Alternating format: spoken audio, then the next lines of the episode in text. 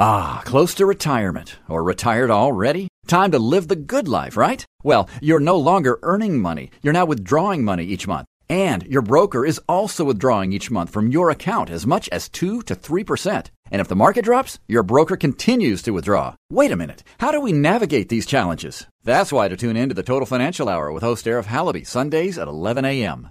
Learn about your financial power on the Total Financial Hour, Sundays at 11 a.m. on AM 870, The Answer. The information on the show is not intended to be the primary basis for investment decisions and should not be used to provide financial advice. Please obtain the guidance of a financial professional regarding your particular financial concerns. Past performance is not a guarantee of future results. This program reflects the views of Arif Halaby, CA Insurance License 0B93792 of TFS Financial Insurance Services. TFS Financial Insurance Services, CA Insurance License Number 0F22477, provides retirement income strategies using insurance and annuity products, which are guaranteed by the claims paying ability of the issuing company.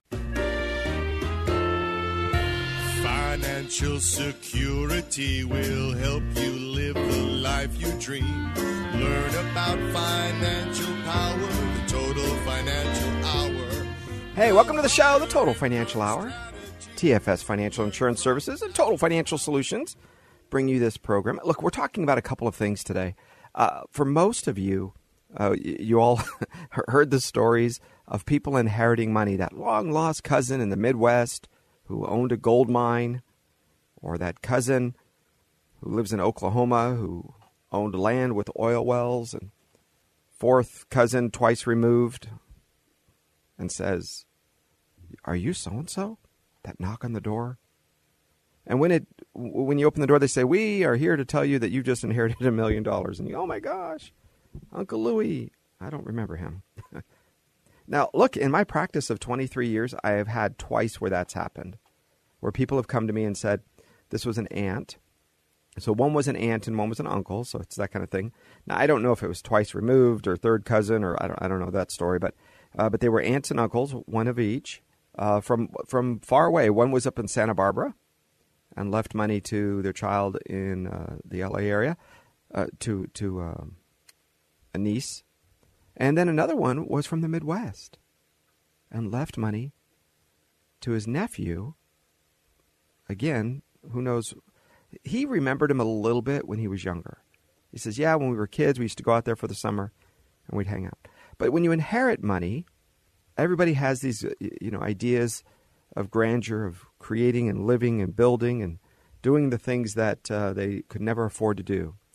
But for most of us, that's not how you're going to inherit money.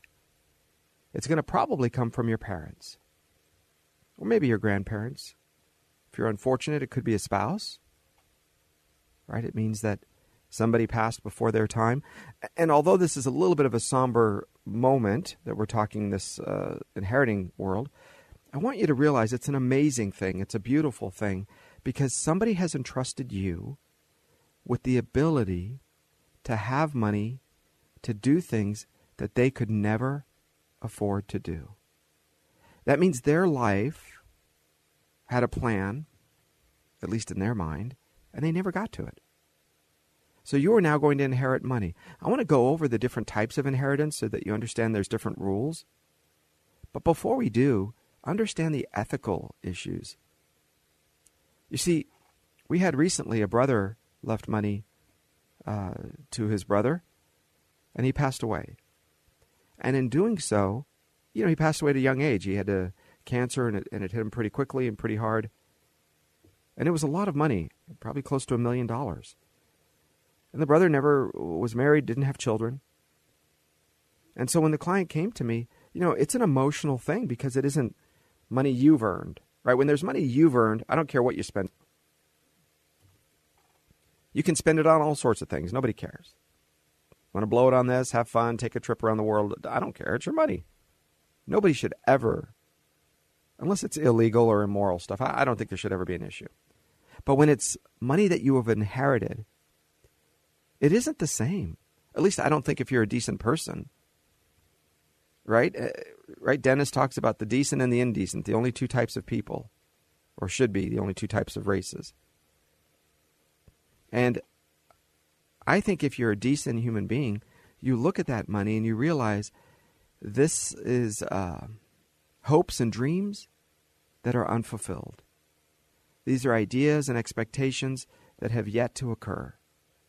And somebody is passing the baton on to you and says, I want you to carry this the rest of the way. Now, there's a few reasons they probably did it. One is because they think you'll do good things with money and continue the decent journey that they were on. Another reason could be that uh, they think you needed it. Right? You were struggling, you were always struggling.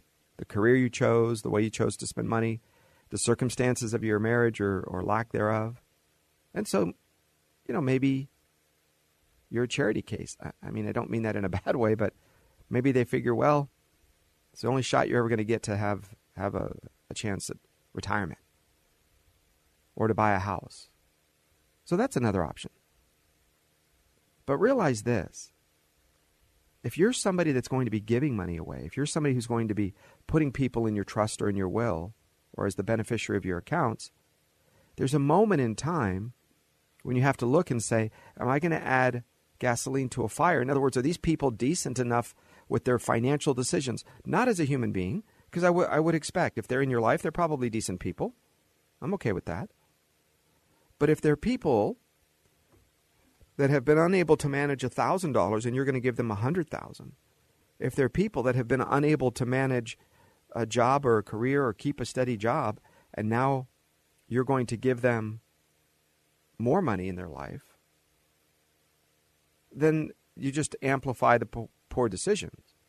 There isn't an issue in life where more money is going to make somebody bad turn into somebody good or bad decisions become good decisions when you add more money to it. It isn't going to take a bad relationship and make it better when you add more money to it. It isn't going to take a bad financial um, circumstances that they found themselves in and make it better. Now, you might think, well, yes, it will. It'll pay off all their credit card debt. It'll pay off their student loans. The mindset that got them into that mess doesn't change with a bunch of zeros behind it. It just means they're going to get to the ultimate conclusion, which is usually bankruptcy of some sort, they're just going to get there faster. Right? If you have $50 and you're poor in your financial decisions, you can't get into too much trouble. I mean, you can get into a little bit, but it's not that bad. If you have a $2,000 limit on a credit card, you can get into a little bit of trouble, but it isn't that bad. But now if you have 50,000, 500,000, 5 million, and you're poor with your financial choices, and all of a sudden now there's more money being added, I think you get you make greater poor financial decisions. In other words, you buy things that go down in value. In other words, you you justify the wrong expenses.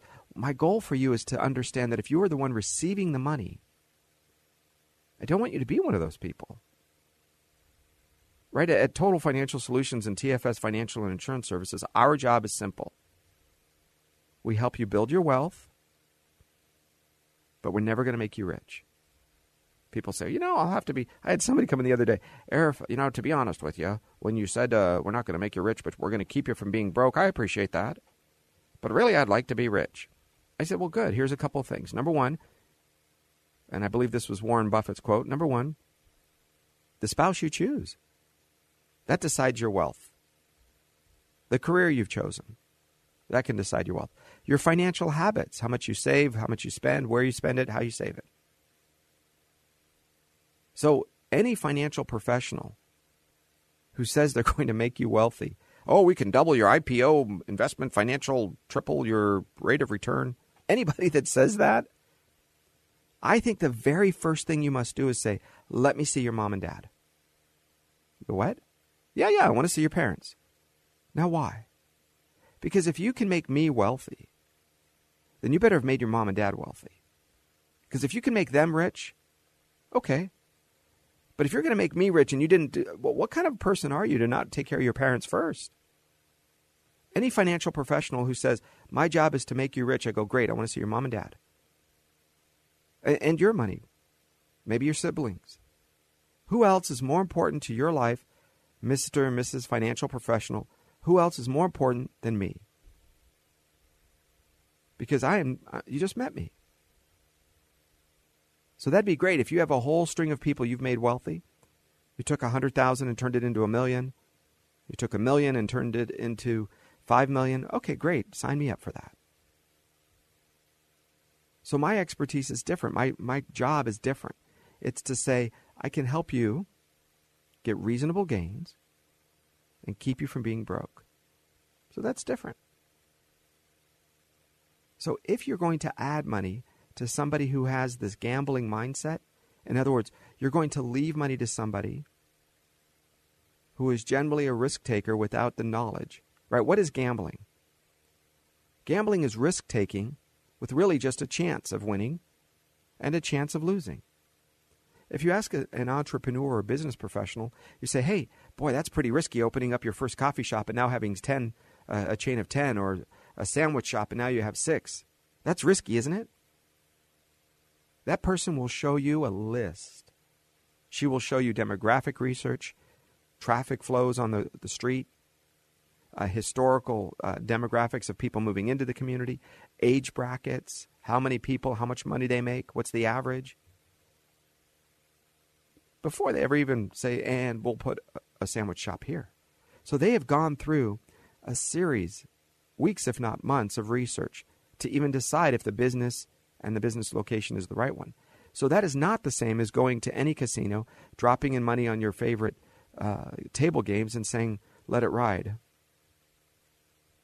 But if you're if you're a poor mindseted person, if you don't understand how money works, if you are somebody who just thinks money is the answer to every single problem, then maybe that's the way that you approach things. And, and folks, my question for you is to not.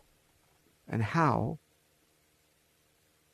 How in the world can you leave money to somebody who is going to have their life worse because of the gesture you've given them?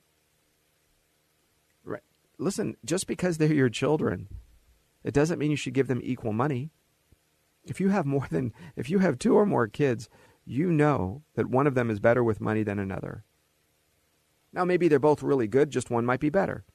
If you have 3 or 4, expect to have one that's pretty bad with money. It's just the law of averages. Right? And you can teach them, but today they're not dumb. You can go to any computer, any uh, cell phone or, or tablet device. Boom. How do I become rich? What are the habits of wealthy people? How do I avoid being broke? Right? There's a million things that you can put in any search engine. So, in other words, if you're going to leave money to somebody who's already proven with the resources that they have that they are going to continue to do bad, not be a bad person, don't get me wrong, they're still a decent human being, but do bad things, make bad decisions, bad financial decisions with money, I want you to question that. Because why would you make things worse? Because I have seen that. Just like you in your job, right? This is my job, it's my career. I sit down and I meet with people. Sometimes they have really good stories that are amazing and they're heartwarming and they're incredible. And if it wasn't for that aunt or the cousin or the parent that left them money, their life wouldn't be as amazing, financially speaking. I get it.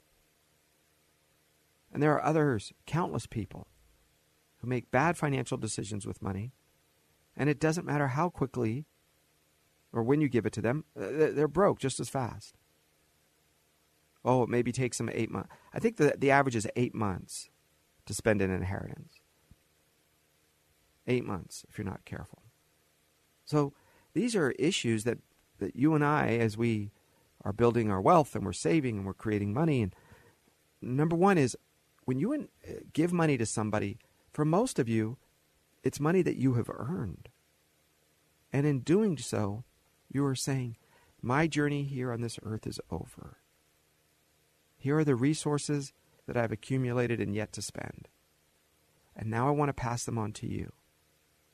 Do good things with it. Make a difference in the world. Make the world a better place. We've had some that have created scholarship funds in the honor of, in one particular case, his, his sister passed away. I think it was leukemia. And so, he started a scholarship fund in her honor back at the high school where she attended. And she never had a chance to have children. I think she was in her early 30s, late 20s, early 30s. And so the money that is there helps a young person continue down the journey. Right? Those are pretty neat things. You can have a scholarship fund based on your values. Did you know that? You don't have to just give it to the school, the high school, and say, find the, the poorest child with the best grades. That's not what I did. My wife and I started a scholarship fund years ago. And we did it as an ongoing thing for a male, one male, one female. And we said, you have to read this book. And I'll tell you, the book was the Rich Dad, Poor Dad book because it changed my life.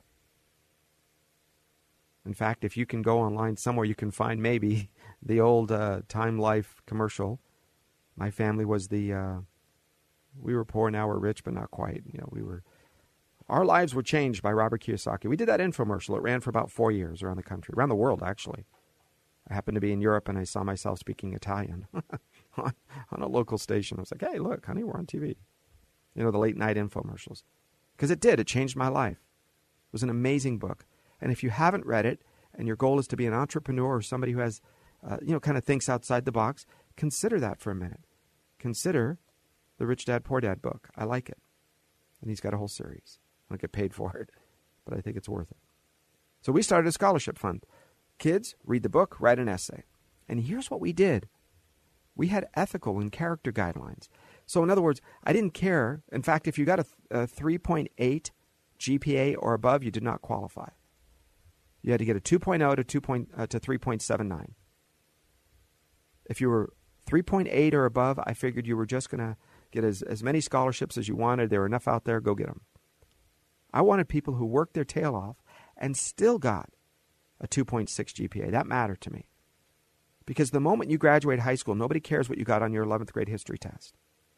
The moment you graduate college, nobody said, What did you get in your English exam, you know, second year? Nobody cares. What do they care? Are you going to show up on time? Are you going to steal from me? Are you going to always learn? Are you going to get along well with others?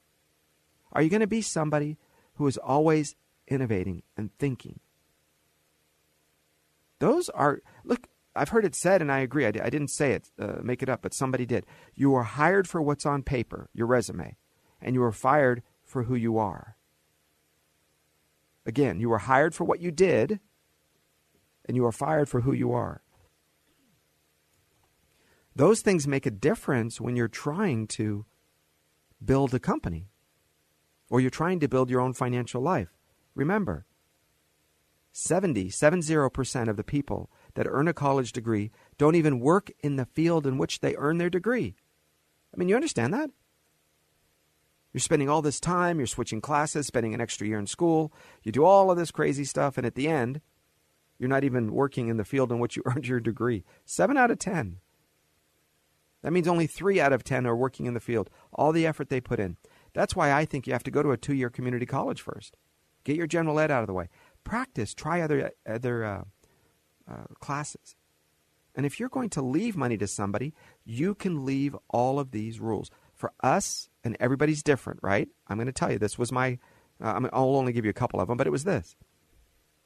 You can't be drunk. You can't drink alcohol. You can't get arrested. You can't be pregnant unless you're married first.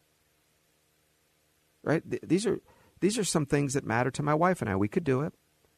What we cared about was something simple. I don't want you to become me spending money on you. Our scholarship years ago was about investing in you.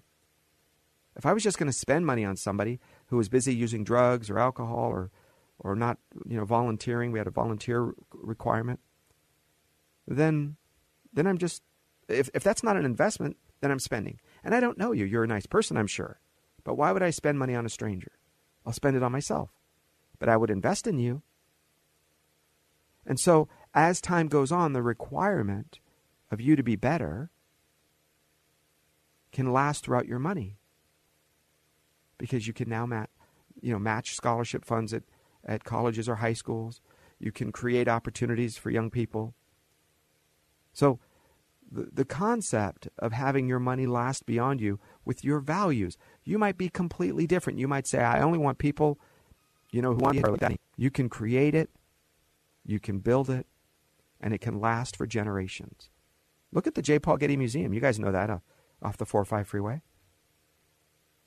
Besides the recent movie that, that came out that made him look like a, uh, not so nice person. And I don't know, maybe he, he is that way. I don't know. I can only talk about the business side of him because that's what I've studied. And, and I can tell you, as a man who was a billionaire by the age of 29, he was very successful. And his love of art, so that the average person who would never be able to travel to the Louvre in Paris, who would never be able to go to the Met in New York, instead, what could you do? You could go to the J. Paul Getty Museum. Used to be on uh, PCH Highway, right? Pacific Coast Highway, Castlemar. And now today, it's free. Now you have to pay for parking, but you can still take a shuttle and public transportation and get there. But that museum has more artwork in value than the value of some countries. I mean, it's amazing the art that they have there. And that's his legacy. That's what he cares about. You may not care about art, you may care about something else. The point is, if you're going to leave money to somebody, you can put as many strings on it as you want. Right? That's important. 888 99 retire. Here's our phone number again 888 997 3847. 888 997 3847. One of the things that I think is, is very important when you are receiving money is the ethical responsibilities. If you don't feel weighted down by it, then you're not taking it seriously. Now, look, if it's $5,000 and you say, I had an event in my life, I was without medical insurance for this window of time and we got sick, and I can pay down my credit cards or my medical bills, no problem. I'm good with that. The problem that comes in, in my point of view, is when it starts to be a substantial amount of money and you're receiving it, and you've never handled that kind of money before, I think you need to seek the advice of someone who knows at least some ideas. You don't have to listen to them, but you can say, hey, you know what? You're smarter than I am in this world. Maybe you can help me out. Right? Or, or at least give me some ideas. Because the responsibility to handle the money for you could last for generations. And to just give money to your children, like, for example, if I inherited money, I wouldn't just give 5000 to each of my kids or 20000 to each of them. For what? Because they exist? One of them might be better with money, will do greater things with money. Whether you're a scholar or not, there's a parable of the talents. So you may not be a Bible aficionado, but you can search in the search engine the parable of the talents. T A L E N T S. And it will show you the three different people. And it was a parable about what people did with the gifts that they were given. And then you can see that there's a responsibility, in my opinion, with the gifts that you're given and whether or not they fit down the same story, right? You, you could say, oh, yeah, that means the same to me. Because I, I believe that the journey that somebody was on when they were accumulating the money and they weren't able to finish that journey I don't think you should necessarily. Well, my goal was to climb all seven peaks of, you know, mountain peaks in the country in the world. It doesn't mean you have to pick that mantle up and continue if they only did two of them. But maybe you sponsor wounded warriors who are going to go and climb mountain peaks. Maybe you are going to create a scholarship fund of people that want to preserve, you know, Mount Everest with all the stories coming out about the uh, the problems that Mount Everest encounters. Right? In other words, you can still do something with some of that money that continues the honor, the, the legacy. Okay, so there's a responsibility of inheriting that money. When we come back, I'm going to get into some of the more technical part of things, like what happens when you inherit a house?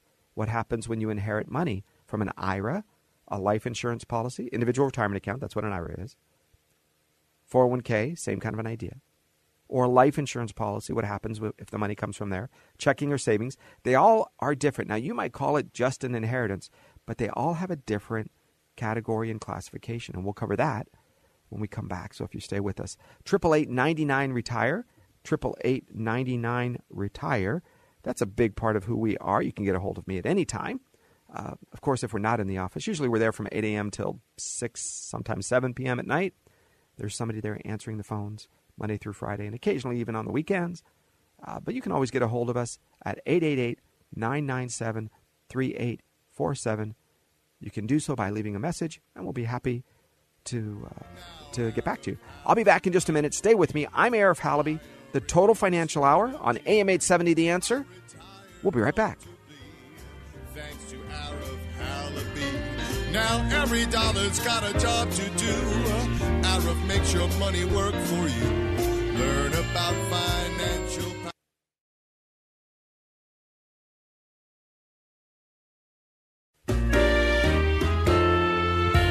Financial security will help you live the life you dream. Learn about financial power, the total financial hour. Hey, welcome back to the show. Thanks for staying with me. I'm Arif Halaby. For those of you just joining us, this is the Total Financial Hour. 888 99 Retire 888 997 3847. Just drop off the E. Sometimes people call and say, hey, uh, you know, it's not working. There's an extra number.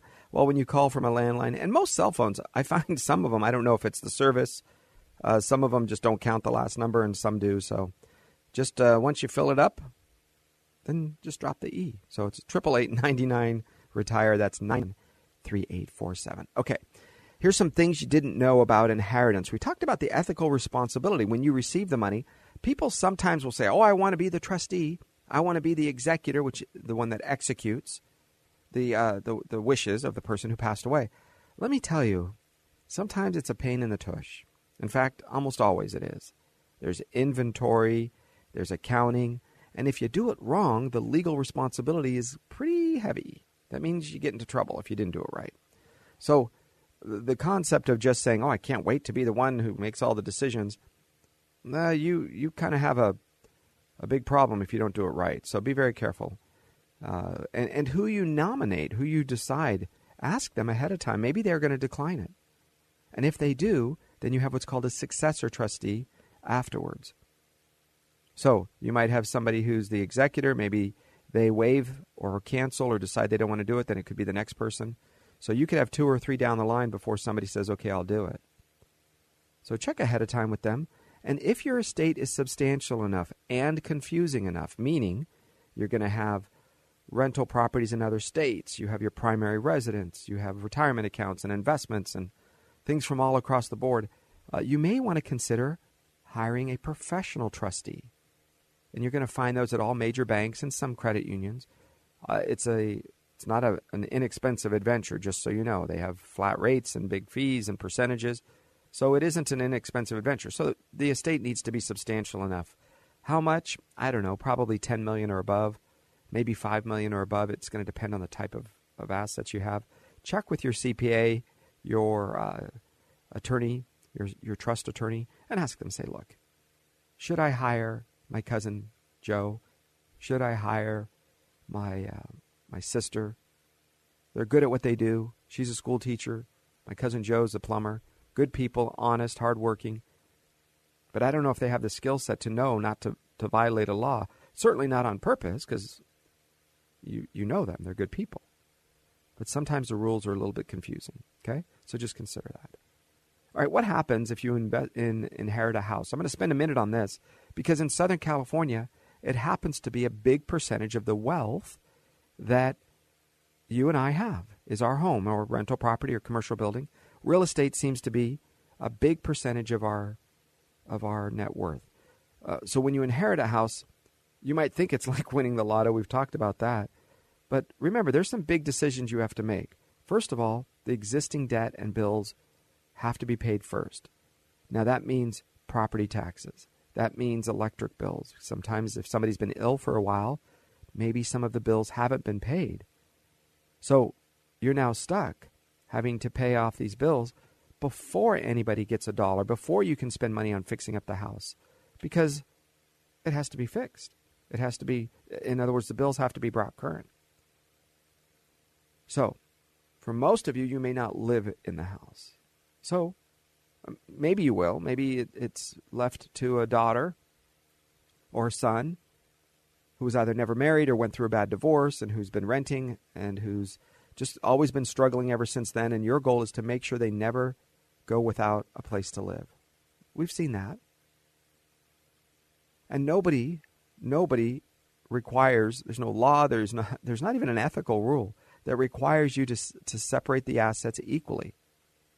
Now, if all of them are equal in their responsibility, in their effort in, in their, their own success, in their work ethic, okay, then fine. But if some are lazy and they're just waiting for you to die, I've seen it. In fact, I'll tell you a quick story. We had a, a lady who was an only child, and she's, I wouldn't say a typical, you know, baby boomer at the time, but only child, married late in life, no kids, uh, somebody who liked to spend every dollar that they got. Had a condo that they that they owned, but it was mortgaged to the hilt.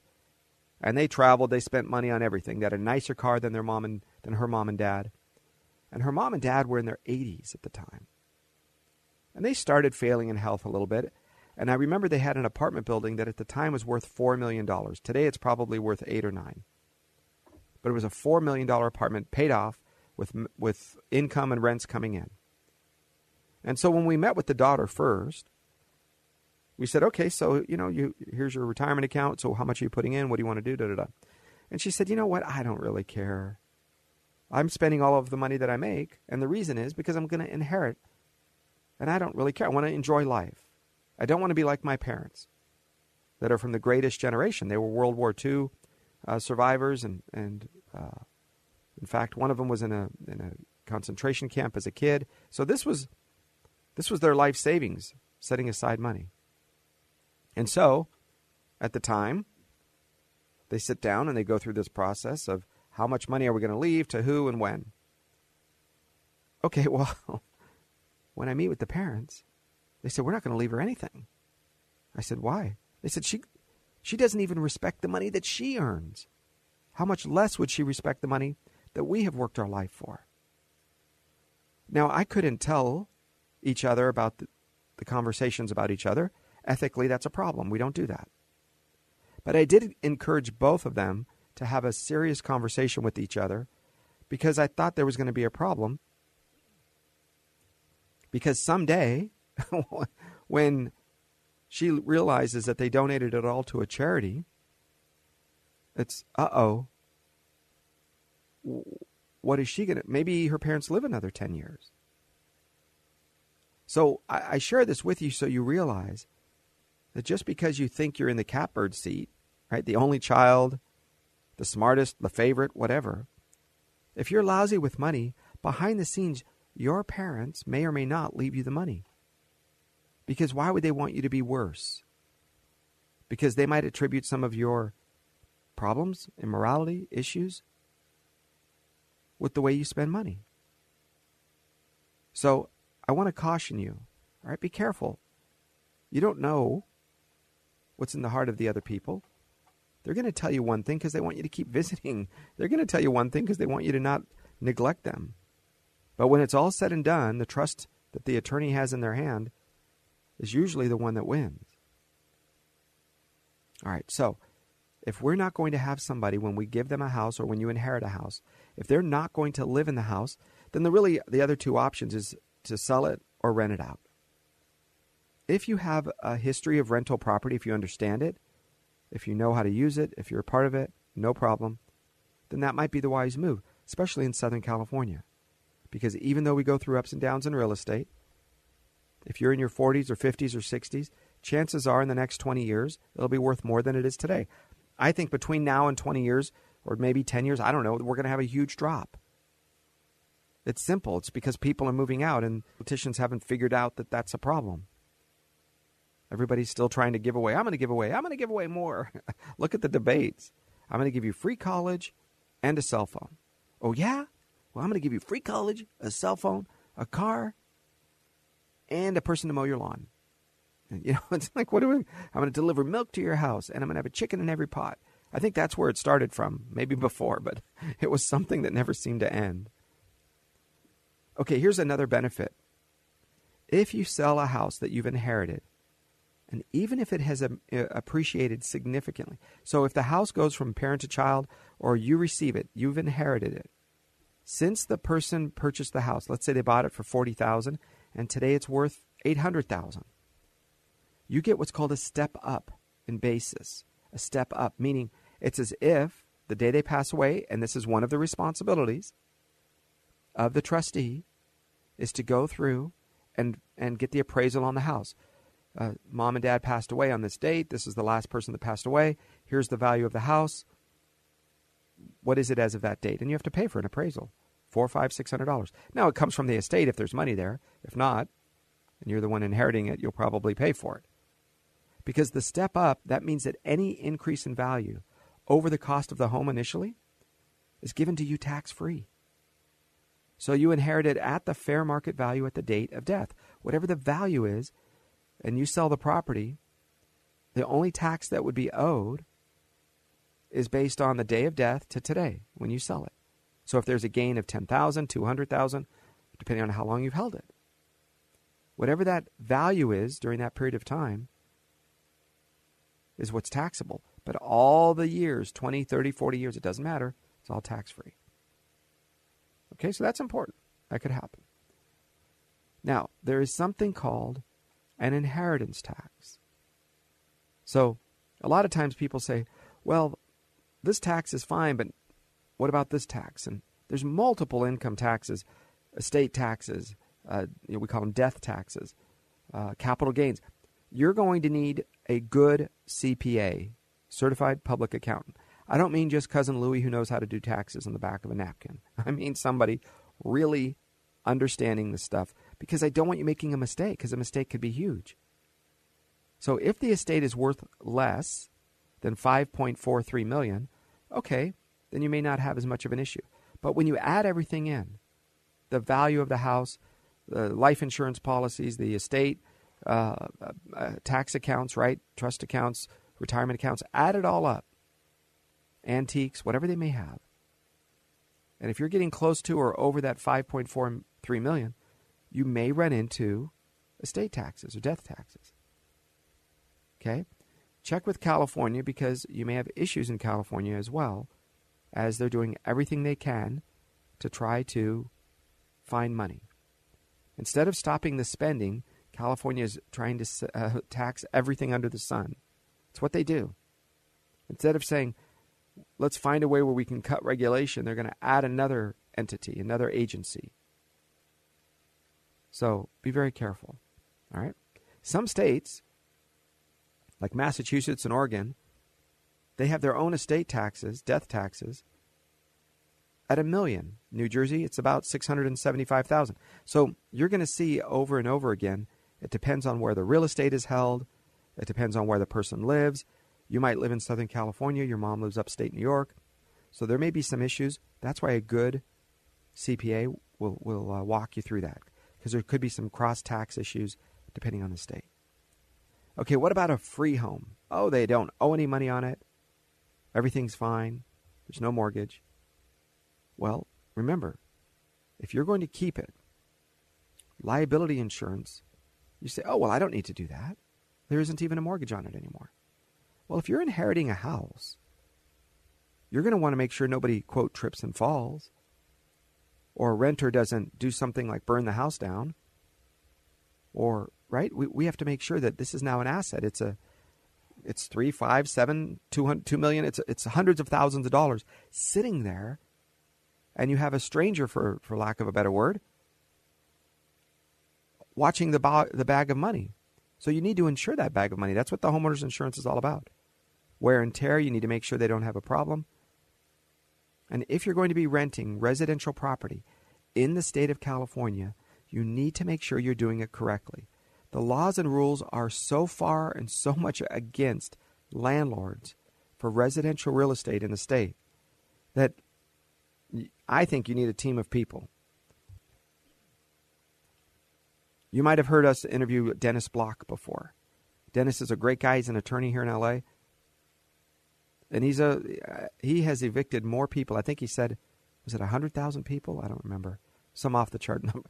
Evicted more people. His firm, his law firm, and he'll tell you it's so easy to make a mistake, especially in the city of Los Angeles. So be very careful with it. Okay. Now, we've talked before about some of the problems that come across when you're inheriting somebody's real estate and you think it's a wonderful home in a great neighborhood, except surprise, it might have termite damage, or an unpermitted back room, or an issue with uh, a fence that's on the wrong property line. These are items that you're now the owner. And once you are made aware of it, you have certain liabilities, certain things you have to fix. If you don't fix those things, then you may have issues that run deeper than just the, the cost of the real estate. There are plenty of people I know with real estate that said, Oh my gosh, it was such a dream. It allowed me to pay off my primary home when I sold it. It allowed me to take a trip to finally retire at a young enough age. It's been amazing. And there are other people who've inherited homes where they think it's nothing but a headache and a problem.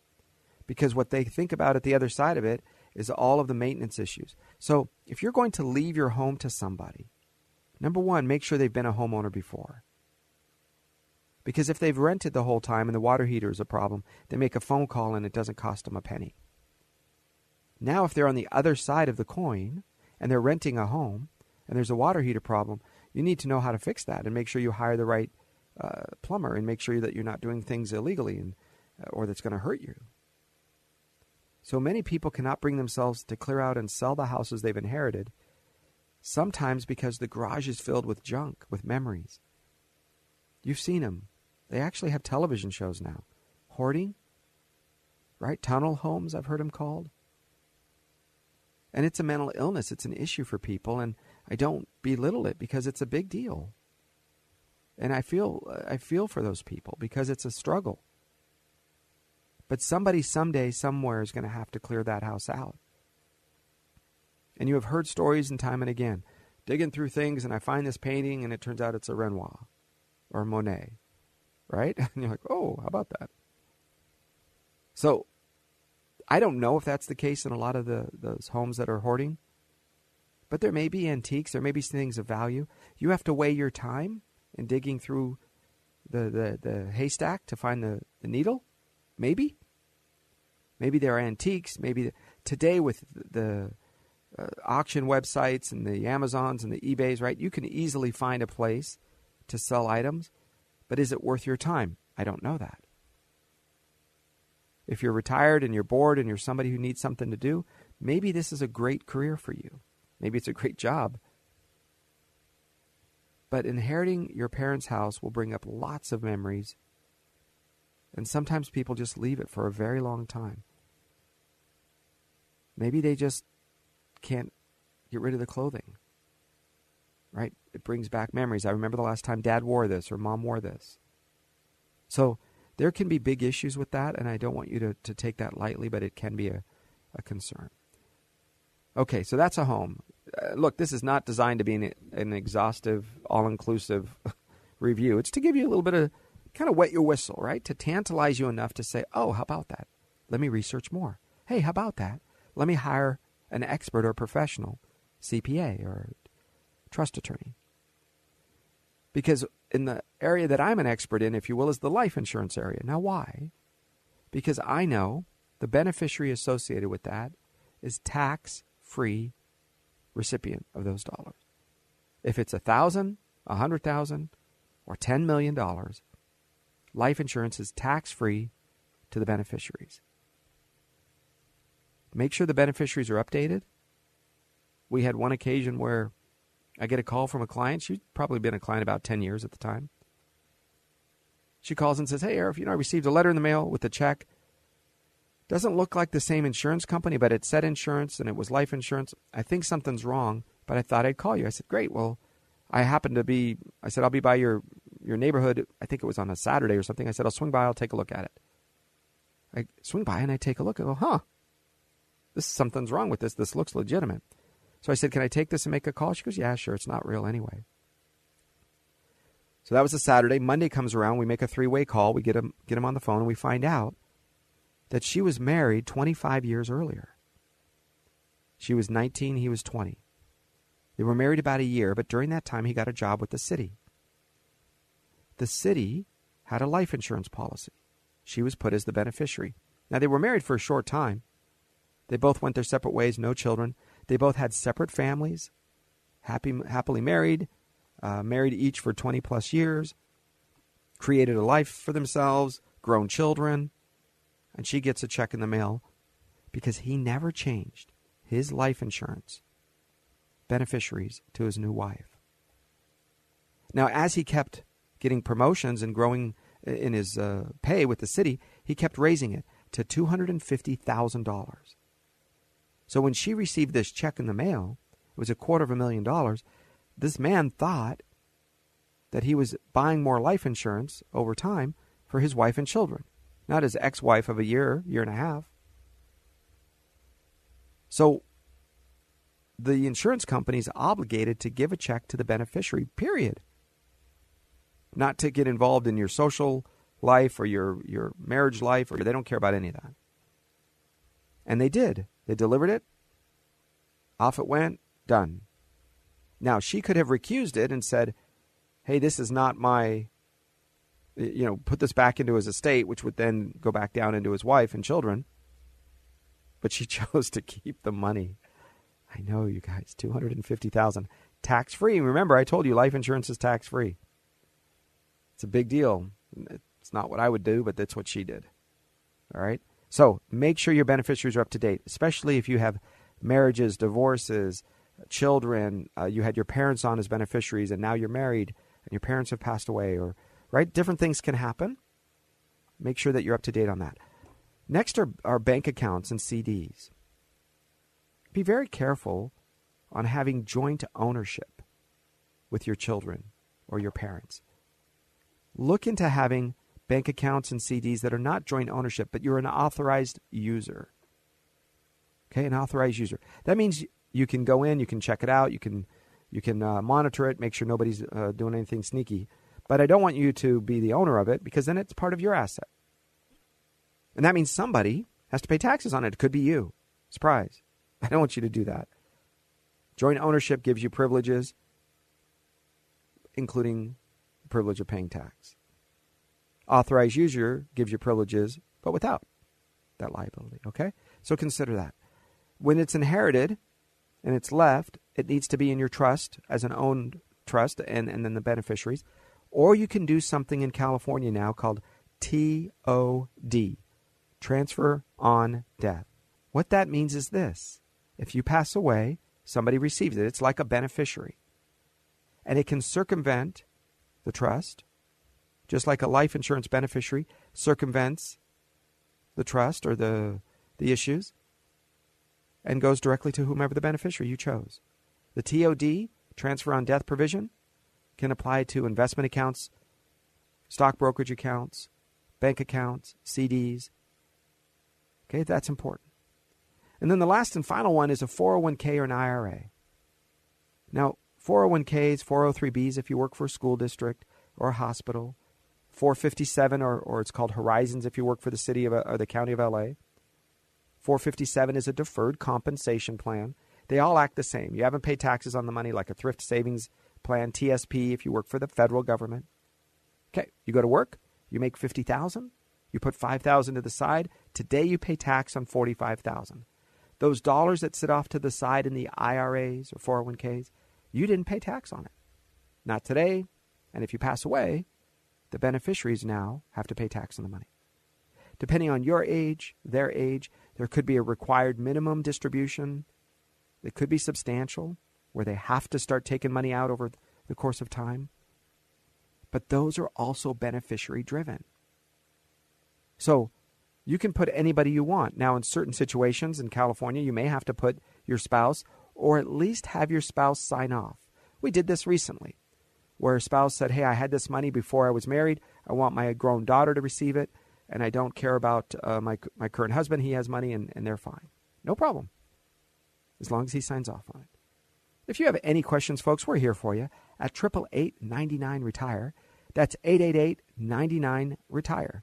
Let me give you the number again 888 997 3847. I'm Arif Halaby on the Total Financial Hour. It's sponsored by TFS Financial and Insurance Services and Total Financial Solutions. That's who we are, and we have, uh, I don't know, four offices around Southern California. Happy to help you out anytime we can. Thanks for listening. Have a wonderful weekend. Learn from Halaby. Learn about financial power, the total financial hour. Now Three star general Michael J. Flynn, head of the Pentagon Intelligence Agency, knew all the government's dirty secrets. He was one of the most respected generals in the military. Flynn knew what the intel world had been up to. He understood its funding. He ordered the first audit of the use of contractors. This set off alarm bells. The explosive new documentary, Flynn, Deliver the Truth, Whatever the Cost, uncovers the facts behind this scandal. Flynn told the truth. He was the most dangerous person for Donald Trump to hire. I find out the worst enemy that I'm going to face in my life is right here in America. They took my assessment and they wanted me to change it. And I was like, I'm not changing it. They had to get rid of Flynn. With in depth interviews, archival footage, and never before seen personal records of the man behind the headlines. I just felt like I was drowning. Flynn, deliver the truth, whatever the cost. Available now. Watch it today. Go to salemnow.com. Salemnow.com.